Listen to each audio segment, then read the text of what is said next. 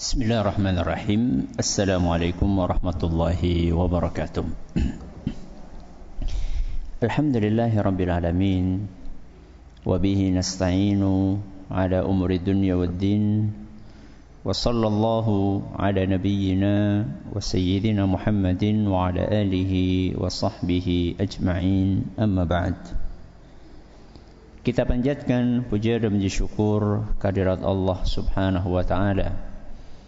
Pada kesempatan yang berbahagia kali ini, kita masih kembali diberi kekuatan, kesehatan, hidayah serta taufik dari Allah Jalla wa'ala, sehingga kita bisa kembali menghadiri kajian rutin Senin pagi di Masjid Manarul Ilmi di Komplek Pondok Pesantren Tunas Ilmu di Desa Kedung Buloh, Purbalingga ini.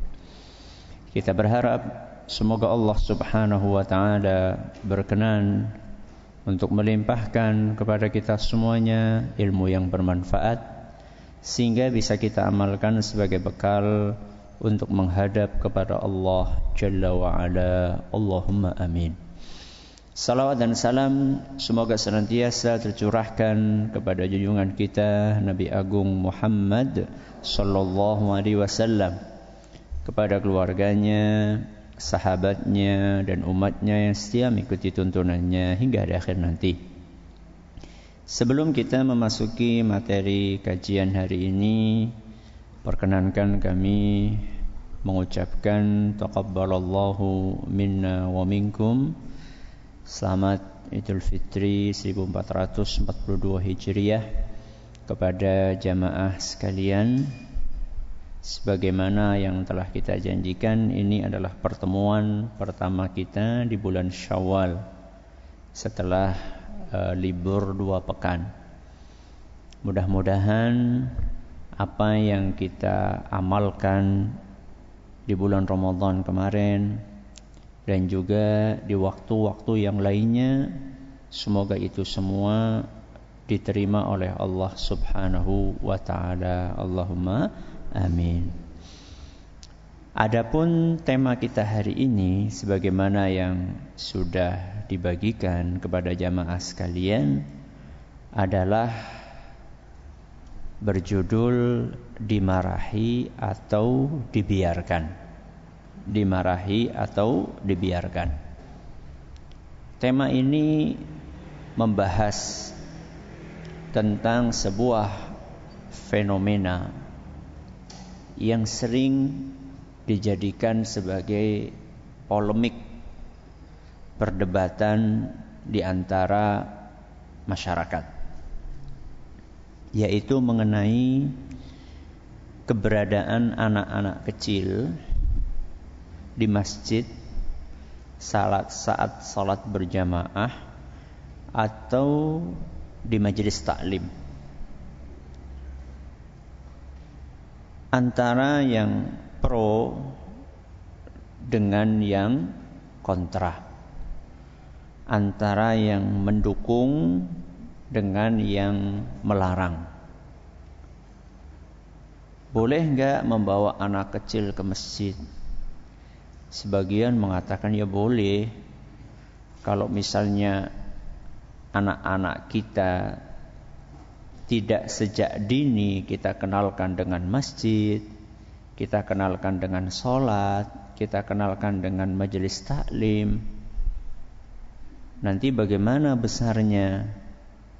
Justru mumpung anak ini masih kecil, mumpung anak ini masih hijau, belum banyak pengaruhnya, harus kita kenalkan dengan tempat-tempat yang mulia, tempat-tempat yang diberkahi, yaitu masjid, majelis taklim, sholat berjamaah. Jadi nggak boleh anak itu dilarang untuk menghadiri sholat 5 waktu ataupun untuk ikut taklim.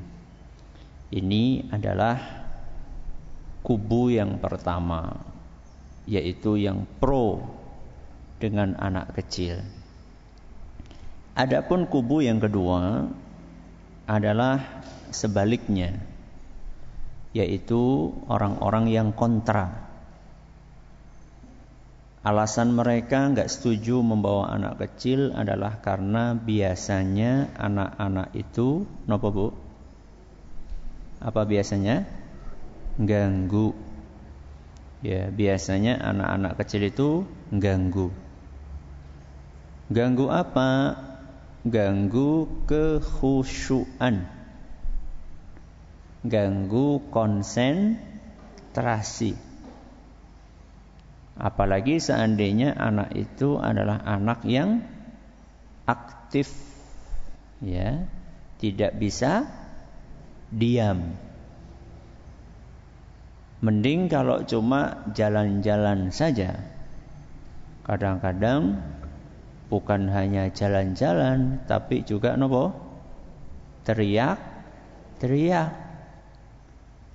Sehingga jamaah yang seharusnya bisa fokus menyimak pengajian yang disampaikan oleh ustadz, akhirnya konsentrasinya nopo?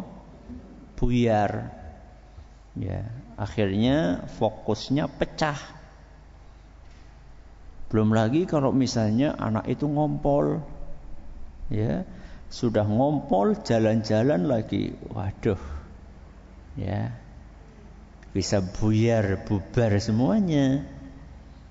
Jadi nggak boleh anak kecil dibawa ke masjid, nggak boleh anak kecil itu diajak ikut taklim, nggak boleh. Ada berapa kubu ibu? Ada dua, ada yang pro dan ada yang kontra. Yang benar yang mana bu? Panjenengan yang mana? Yang pro apa yang kontra? Hah? Inilah yang sering kita hadapi di masyarakat kita. Seakan-akan itu hanya ada hitam dan putih saja. Seakan-akan hanya ada pro dan kontra saja.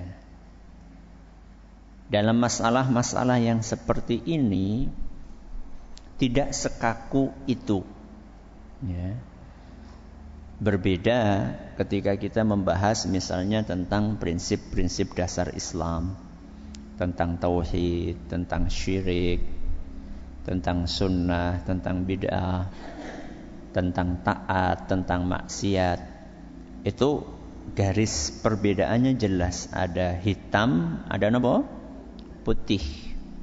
Dalam akidah itu tidak ada yang namanya warna abu-abu, ya.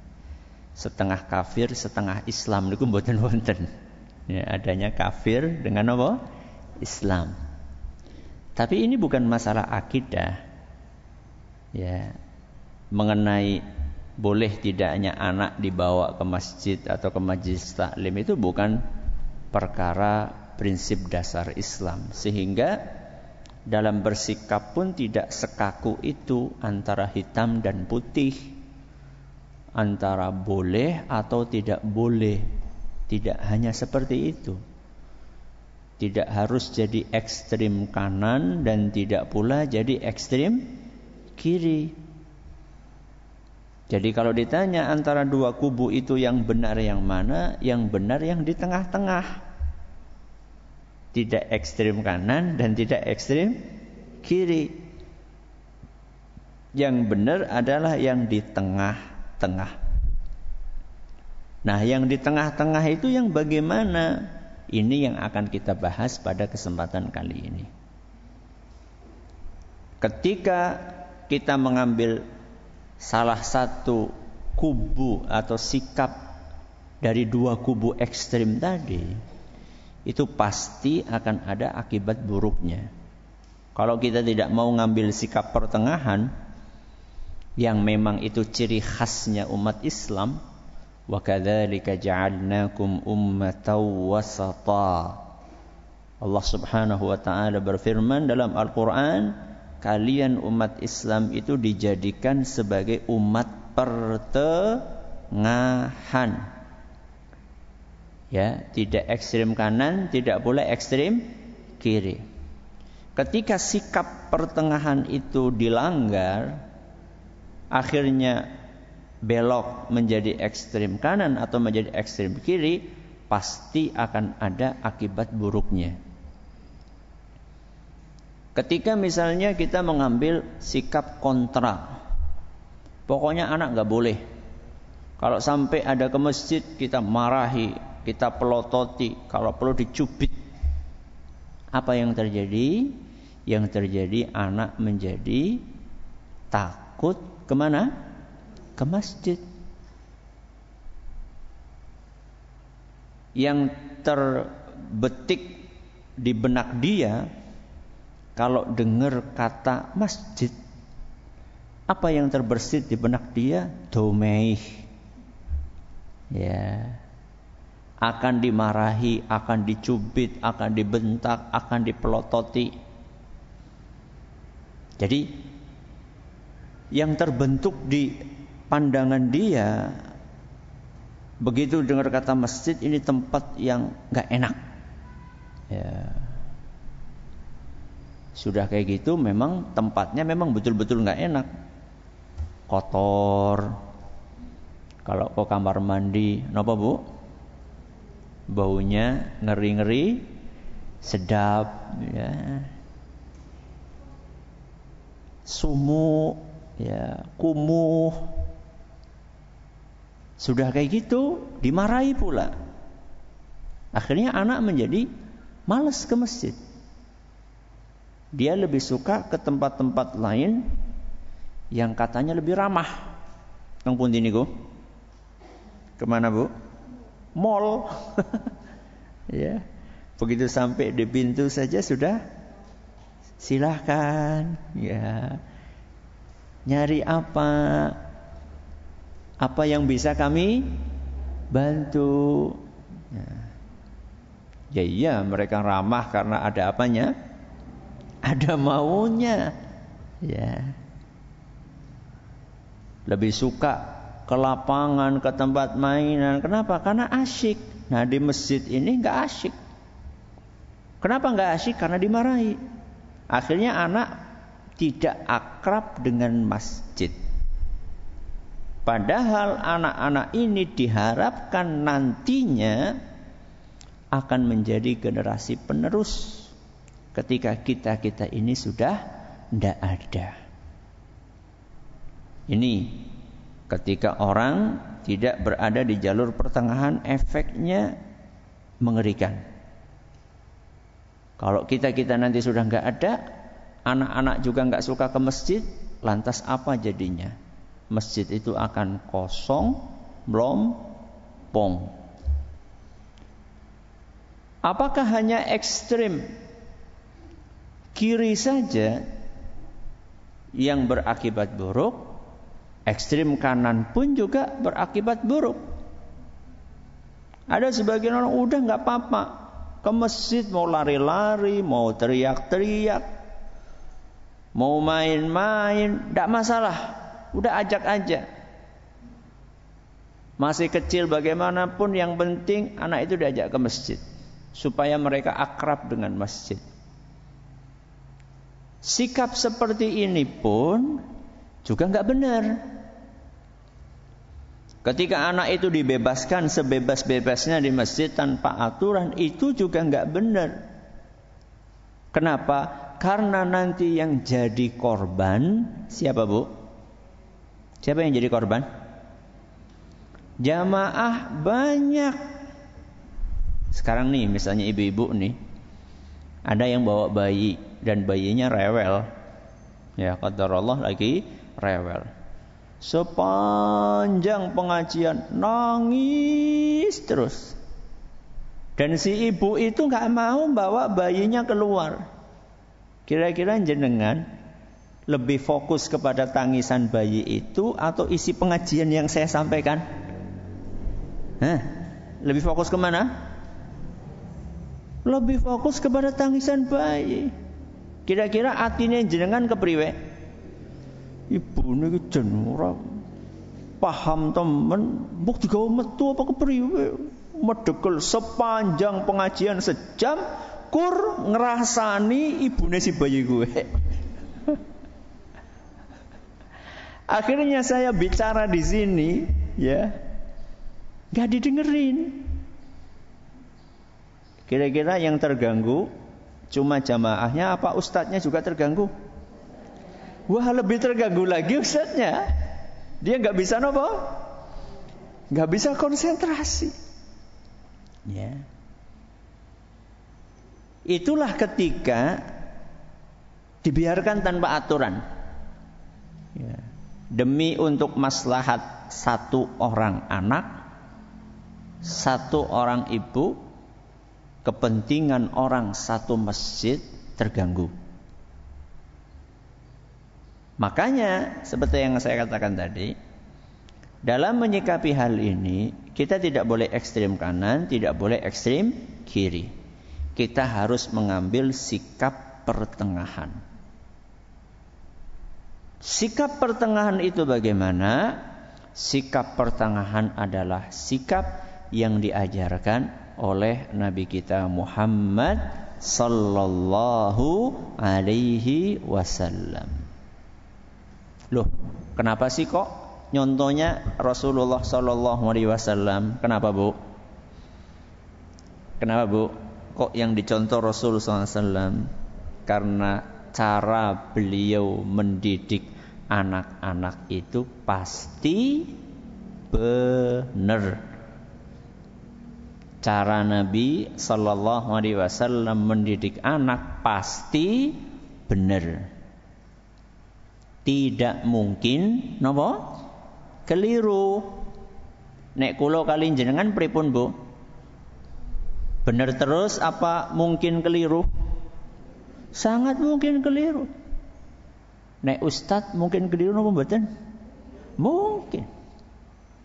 Sehingga jenengan, wah ustadz ya anaknya kaya koe. Ustadz juga manusia. Ya. Mungkin saja ustadz keliru, apalagi anaknya ustadz. Ya. Kalau kita pengin nyari teladan, kita pengin nyari contoh yang tidak mungkin salah, ya contoh yang diajarkan, yang dipraktekkan oleh Nabi kita Muhammad sallallahu alaihi wasallam. Loh, emangnya Rasulullah sallallahu alaihi wasallam sudah memberikan contoh bagaimana menyikapi anak di masjid? Sudah. Emangnya di zaman Nabi SAW itu enggak ada anak-anak? Wonten apa mboten? Wonten. Loh, tapi kan anak-anak di zaman Nabi itu beda dengan anak-anak di zaman ini. Beda maksudnya gimana? Maksudnya anak-anak di zaman Nabi itu serius gitu, enggak ada yang main-main. Sama. Kapanpun yang namanya anak-anak ya sukanya nopo? Mainan. Memang itu sudah sunatullahnya. Memang itu sudah umurnya. Bocah cilik ya senangnya dolanan, anak kecil sukanya mainan. Ya. Wajar. Entah di zaman ini ataupun di zaman Nabi SAW, namanya anak kecil suka mainan. Nah, mari kita lihat apakah Nabi SAW sikapnya seperti dua kubu tadi, ekstrem kanan ataupun ekstrem kiri. Mari kita lihat. Kita akan baca hadis yang pertama, hadis yang diriwayatkan oleh Imam Bukhari dan Muslim. Sahabat yang menceritakan hadis itu adalah Abu Qatadah. Sinten, Bu? Abu Qatadah radhiyallahu anhu. Beliau menuturkan, Ra'aitu Rasulullah sallallahu alaihi wasallam yusalli linnas. Aku pernah melihat Rasulullah sallallahu alaihi wasallam mengimami salat. Jadi saat itu beliau jadi napa? Imam. Wa Umamah binti Abil As ala unuqih, sambil menggendong cucunya. Sinten? Cucunya. Siapa nama cucunya? Umamah binti Abil As. Menggendong cucunya yang bernama Umamah binti Abil As di pundaknya. Fa'idha sajada wada'aha. Apabila beliau akan sujud, maka anak itu diturunkannya. Hadis ini menjelaskan kepada kita bahwa di zaman Rasul Sallallahu Alaihi Wasallam pun ada anak kecil yang diajak ke masjid. Ini riwayat ini meluruskan pemahaman sebagian orang yang melarang mutlak anak kecil ke masjid. Buktinya apa? Buktinya Nabi SAW juga membawa anak kecil. Di riwayat yang tadi kita baca, anak kecil itu namanya siapa, Bu? Umamah. Umamah ini nama laki-laki apa perempuan? Perempuan, namanya binti Umamah binti Abul As. Ya. Jadi Abul As itu adalah menantunya siapa? Rasulullah Sallallahu Alaihi Wasallam. Jadi Nabi SAW bawa cucunya, yaitu Umamah, ke masjid. Berarti bawa anak ke masjid boleh atau tidak? Boleh. Boleh mutlak atau ada syaratnya? Mutlak atau ada syaratnya? Ada syaratnya. Dari mana kita bisa menyimpulkan bahwa membawa anak kecil itu ada syaratnya? Dari apa yang dilakukan oleh Nabi SAW ketika membawa cucunya ini ke masjid. Apa yang dilakukan tadi, Bu?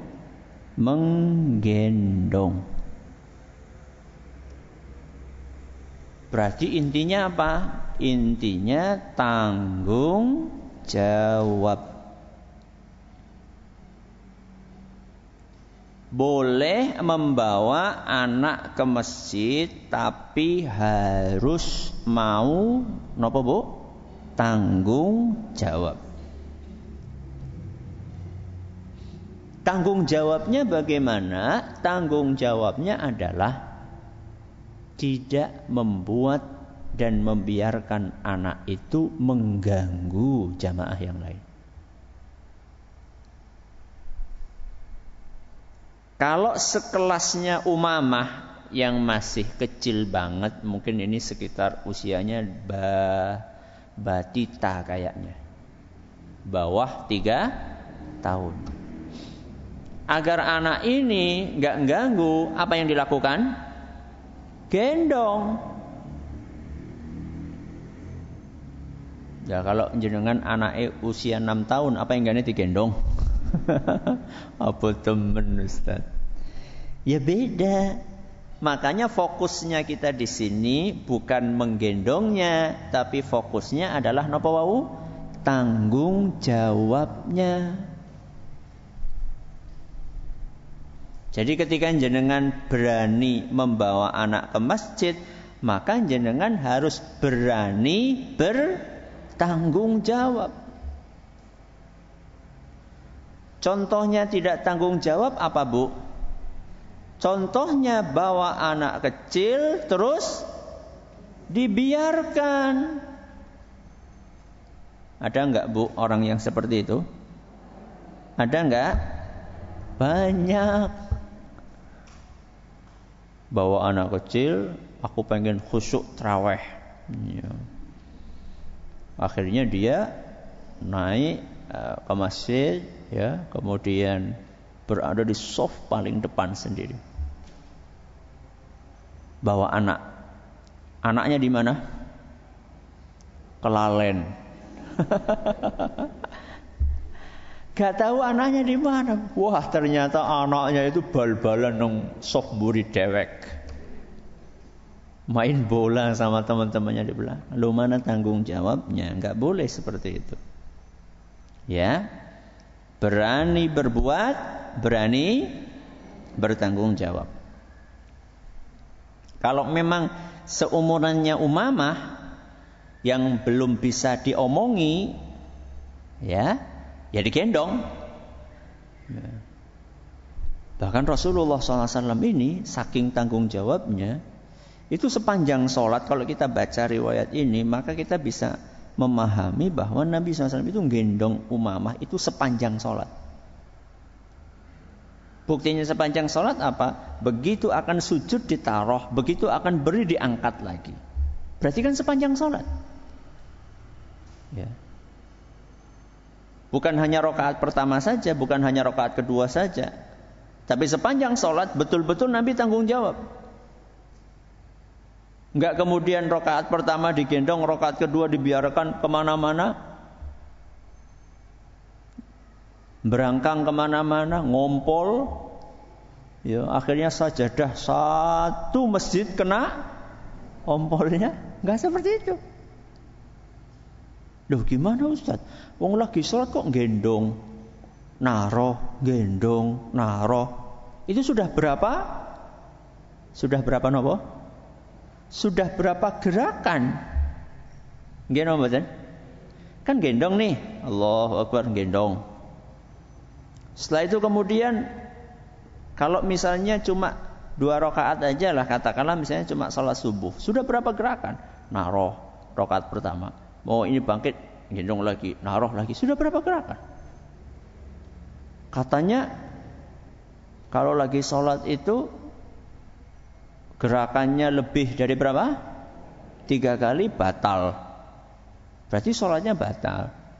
Jawabannya enggak. Masa ada di antara jenengan yang berani mengatakan sholatnya Rasulullah SAW nopo batal? Rasulullah SAW itu orang yang paling paham tentang aturan sholat. Kalau itu dilakukan oleh Nabi SAW, berarti itu tidak membatalkan. Dan terus gerakan-gerakan selain gerakan sholat seperti tadi itu, ngangkat, naruh, itu adalah gerakan yang diperlukan, gerakan yang dibutuhkan.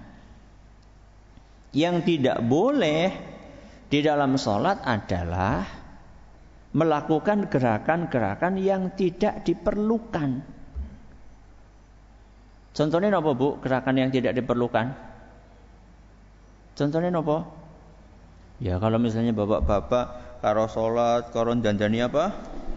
Dandani benih, buka tutup, ya. Terus sambil sholat, karo ndeleng apa? Jam, ya. Sambil sholat rambutnya berantakan, ngambil sisir, terus apa? Jungkatan. Ya. HP ada di saku, tahu-tahu tret atau ting, atau ada bunyi SMS masuk, diambil, dilihat, ke WA-ne siapa. Itu gerakan yang tidak diperlukan. Itu enggak boleh. Tapi kalau apa yang dilakukan oleh Nabi SAW tadi, ngambil naroh, itu adalah gerakan yang diperlukan sehingga tidak masalah, tidak membatalkan sholat. Termasuk bu, pak, ketika anak itu sudah balita, kalau tadi kan batita ya, anak itu sudah balita bawah 5 tahun, dia sudah bisa berdiri sendiri, sudah mulai bisa diomongi. Sudah mulai bisa diomongi. Maka kita suruh sholat itu di samping kita. Sholatnya di samping kita. Sebelum sholat kita sudah bilangin, nak, nanti sholatnya yang bagus ya. Kalau lagi sholat, nggak boleh jalan-jalan ke sana kemari, nggak boleh. Biasanya kalau anak dibilang gitu, apa? Nggih, mantuk. Iya. Tapi biasanya itu cuma bertahan 1 rokaat. Rokaat kedua mulai nopo? Mulai gatel.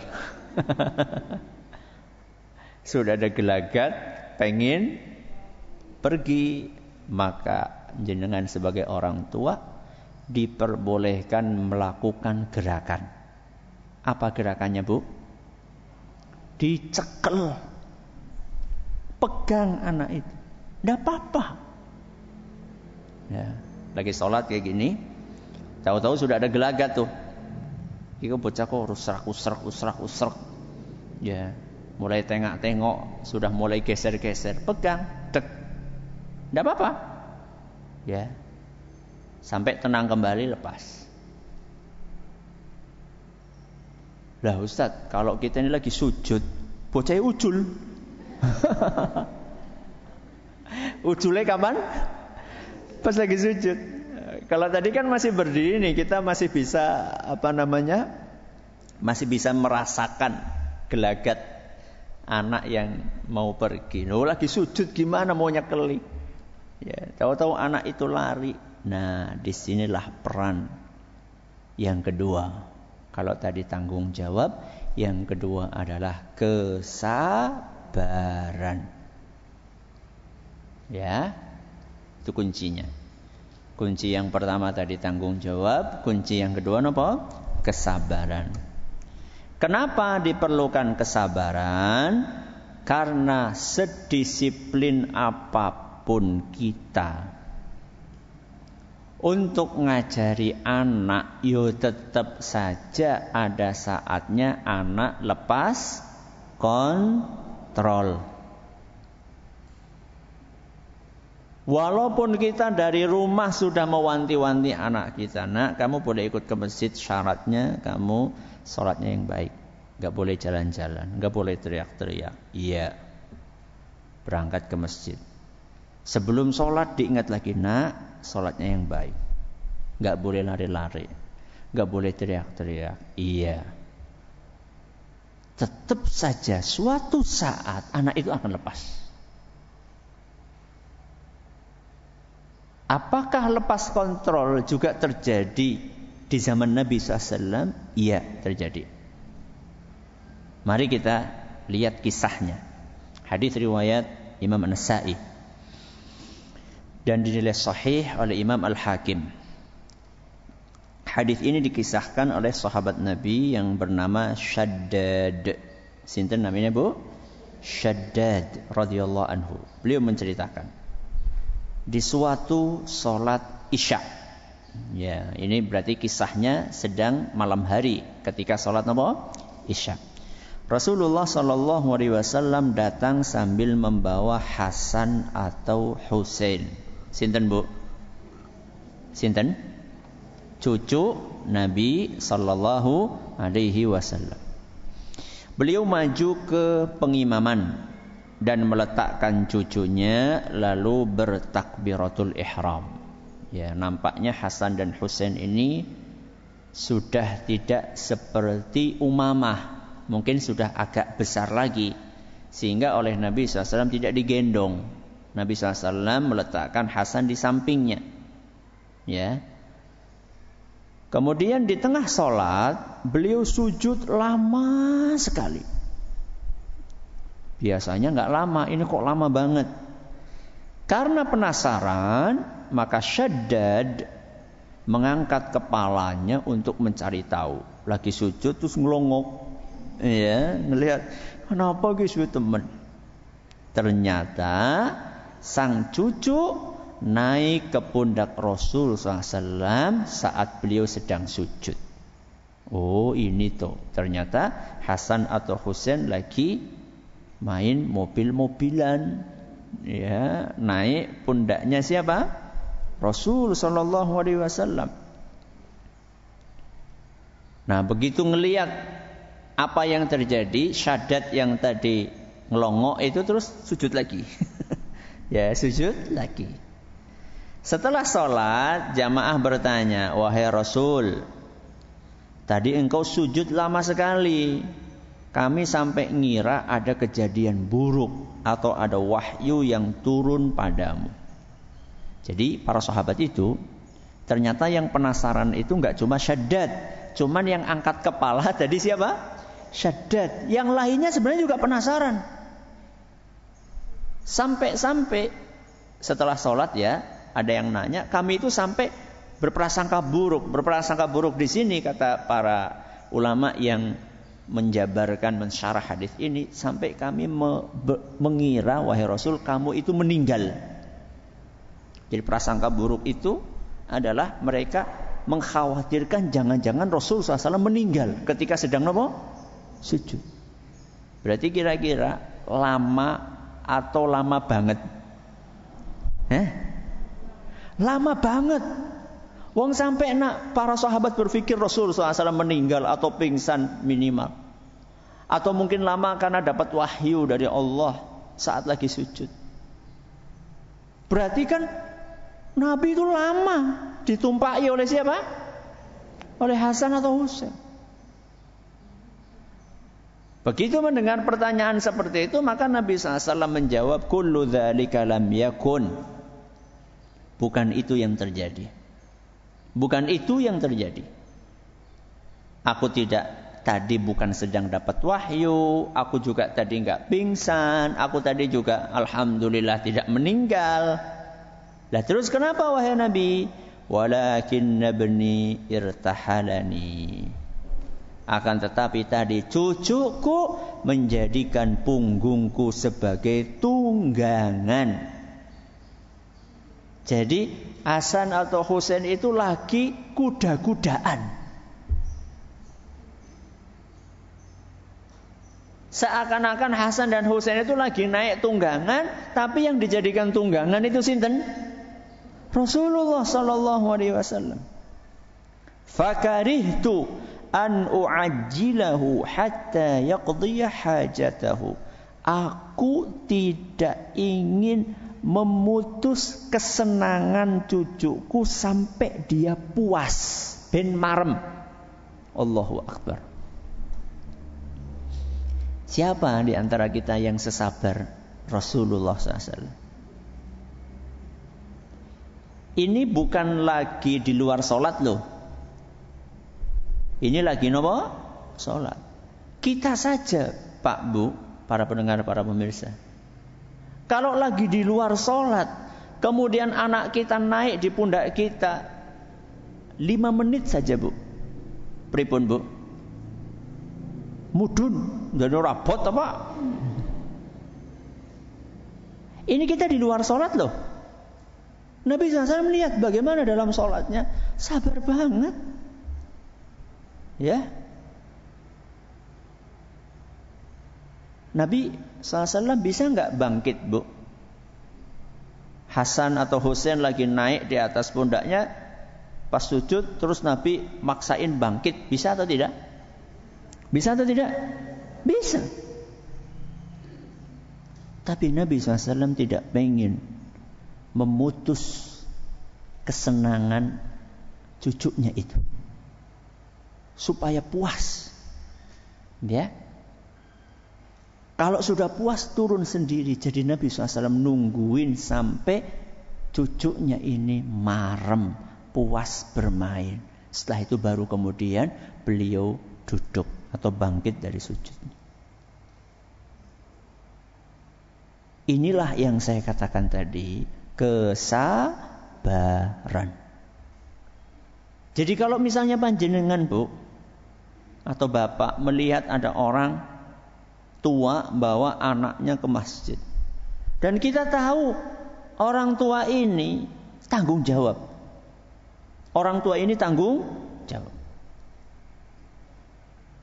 Dan kita tahu persis orang tua ini anaknya sebelum berangkat diingatkan, mau sholat diingatkan. Dan selama ini alhamdulillah berhari-hari, berpekan-pekan, ya anaknya enggak bikin ribut. Kok suatu hari bikin ribut? 30 hari enggak pernah bikin ribut, sehari bikin ribut. Maka yang harus dikedepankan saat itu adalah kesabaran. Toleransi. Ya. bagaimanapun juga itu anak tetap anak kecil. Sedisiplin apapun, semaksimal apapun kita ngomongi anak itu, tetap dia anak kecil.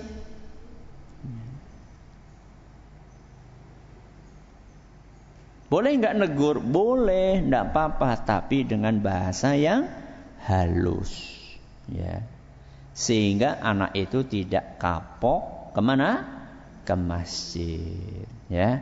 Ini adalah sikap yang tepat untuk menyikapi anak-anak yang dibawa ke masjid atau dibawa hadir majelis taklim. Kuncinya satu, harus tanggung jawab. Yang kedua, harus sabar. Mudah-mudahan kita bisa mempraktekkan itu.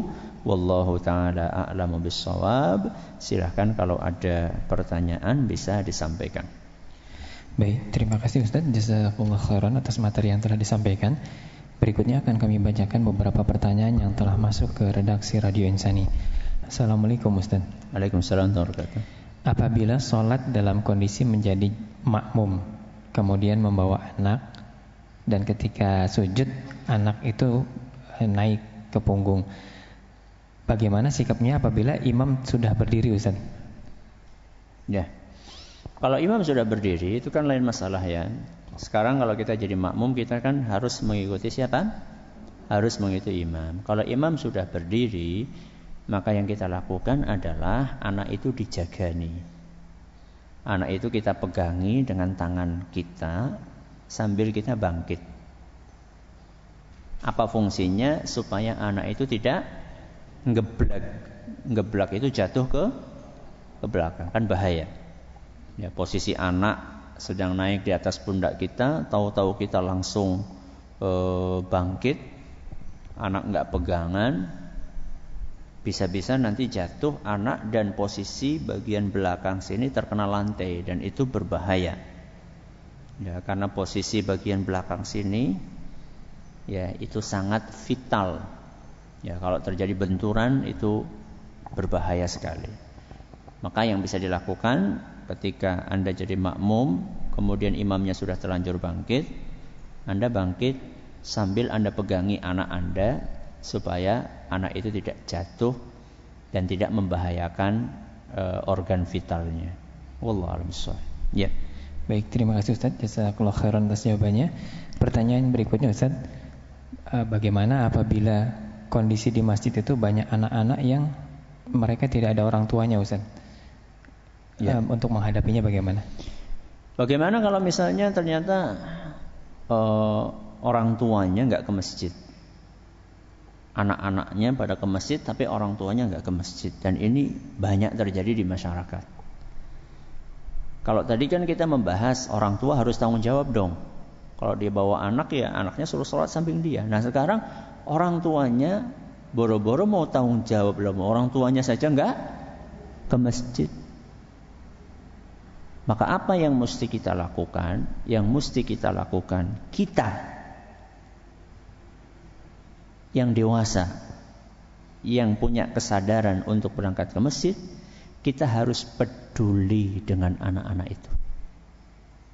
Walaupun mereka bukan anak kita. Kenapa kita harus peduli? Karena mereka adalah aset yang sangat mahal. Jadi kalau kita melihat ada anak-anak pada berangkat ke masjid, walaupun orang tuanya nggak ke masjid, itu adalah aset yang sangat mahal. Merekalah yang akan melanjutkan estafet perjuangan untuk menghidupkan masjid. Bagaimana wujud kepedulian kita? Wujud kepedulian kita salah satunya adalah kita bikin anak-anak itu berselang-seling, berdiri dalam softnya. Dewasa, anak.